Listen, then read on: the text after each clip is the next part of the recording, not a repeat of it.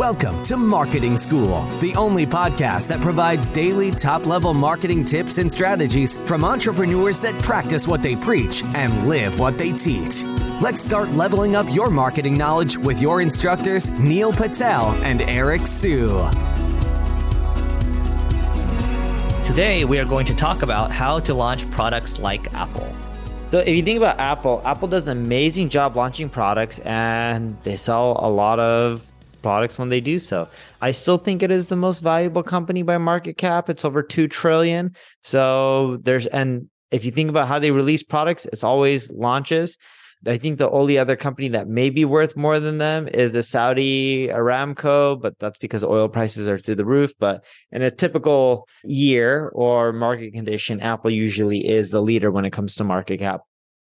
And the thing that they do really well, and we talked about this in the last episode, is A, they use storytelling, but B is they run amazing production and they create a lot of hype around a product before it goes out. Like, just think about it this way you are sitting there for hour to t- two hours watching Apple talk about products that they are going to sell to you. It's pretty much a really long infomercial.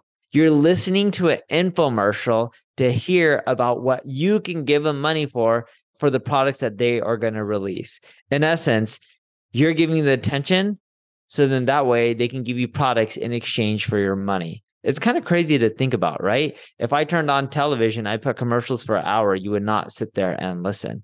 But one of the main reasons that people sit there and look forward to hearing what Apple has to offer is a they create amazing products or services because if you don't create amazing products and services it's going to be really hard to launch something because no one's going to really care. Two is they build up a lot of hype. There's a lot of news outlets and sites that end up quote unquote leaking data on what Apple's new phone is going to be like or what features they may have, what new products they're going to end up talking about. Those two things really help them. And the third is they're very descriptive and they show you really amazing, cool things and they dumb it down so everyone can understand and be like, oh, wow, this makes sense. And the last thing from my end is when you think about what Apple's doing, if a lot of other people love their products, it creates that momentum, like that herd mentality. Like, well, if everyone else is buying Apple related stuff, I need to own it too because it's really cool and it's great. Yeah. So, what I'll say from my side is for Apple, everything is not only remarkable, but it's simple. And so you know the saying is simplicity is the ultimate form of sophistication and that's always been a mantra for you know steve jobs back in the day right it's always like how do you simplify things how do you make it very beautiful and that's why they had Jony Ive back in the day designing everything right and so a couple examples of this. What's remarkable is this sounds boring but their packaging is actually remarkable. From how you open it it's very easy to open right? It's the it's exceptional like high quality packaging like the box is really nice it's very clean. And so that in itself is remarkable because every single remarkable moment that's actually a marketable moment because they're going to tell other people oh like me opening the even the box is amazing right? And then then you open the product it's just like a simple iPhone. I was actually asking Neil the other day. We have a we have a friend that's hooking us up, but I don't want to name him because then we might get in trouble because everyone's going to ask him. But you know, our wonderful friend offered us a free iPhone, and Neil immediately was like, "Yes, right," because we're so used to the quality of it, and we don't want to move off of other platforms too, which I'll which I'll come back to in a second. But to simplify things, the products are exceptional. They're not trying to do everything under the sun. They focus on the, you know, the iPhone, the iPad. They have their services, right? Like the different apps that they have. There's the watch, there's the computers, but they don't really try to go too far out out of hardware, right? Exceptional design. So the product itself is amazing. The design is amazing. The package is amazing, right? But you know, beyond that, it's how well they keep people locked in the ecosystem. That's kind of part of marketing as well. That's part of the retention marketing aspect. So if I'm using a, I'm using an Apple computer right now, I'm using an Apple phone, and then also like, you know, there's iCloud, there all my apps talk to each other. It's just too much of a pain in the butt. The switching costs are too high for me to come off of it. So you should think about for your business, how can you create so much value where it's just too much of a pain in the butt to come off of? Neil?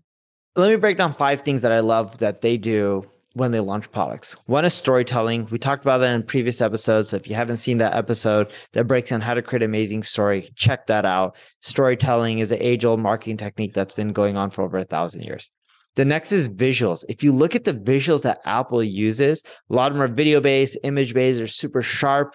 It's just like you can kind of feel what they're trying to express through their visuals. The next thing that they do is they focus on experiences, not features. A lot of people talk about features. Features don't matter as much. Experiences is all that really matters. And that converts a lot better in the long run because, you know, people get feature overload. If you actually ask people, hey, what portion of the features do you use in the product or service that you ended up buying? Most people don't use majority of the features. But when you pitch them on experiences, it converts much better. Then they have a lot of suspense, which builds up to the event. I talked about that a little bit from people releasing leaked photos, from people talking about features, what they expect. That does really well. And the last thing that I love that they really do when they launch products is they're super thorough with their information. If you ever go to one of Apple's landing pages for any of their products, it's not just super descriptive in text from visuals to videos to even having augmented reality to see how the thing will look in like let's say 3D this all helps you really understand if that product is right for you. All right. Final thing i'll say from my side is look, they just try to work with what's tried and true. I remember when I was a teenager, I was really anti Apple. And so I built my own PCs. I selected kind of the, the best products, the best video cards, you know, the best CPU, all these things, right? And I kind of bundled it in together. And I really enjoyed doing that. And what I've learned over the years, the older I get, I'm just like, Apple stuff just works. It's not necessarily always the case that they have the best technology inside. That's actually changing more now, with given that they make their own chips. But they used to be just kind of like a step behind, right? But they knew that everything would work well together and everything would play nice, and everything was just stable. And I think there's actually an old marketing saying where it's just like it does what it says on the tin, right? Like it just works. And so that actually goes a long way too, because almost everything they do, there's like a marketable moment to it. And so we would highly encourage you that you study Apple. You probably own at least one Apple product. And so, you know, that is it for today. Please don't forget to rate, review, subscribe. Let us know what you think, and we will see you tomorrow. We appreciate you joining us for this session of Marketing School. Be sure to rate, review, and subscribe to the show, and visit marketingschool.io for more resources based on today's topic, as well as access to more episodes that will help you find true marketing success. That's marketingschool.io. Until next time, class dismissed.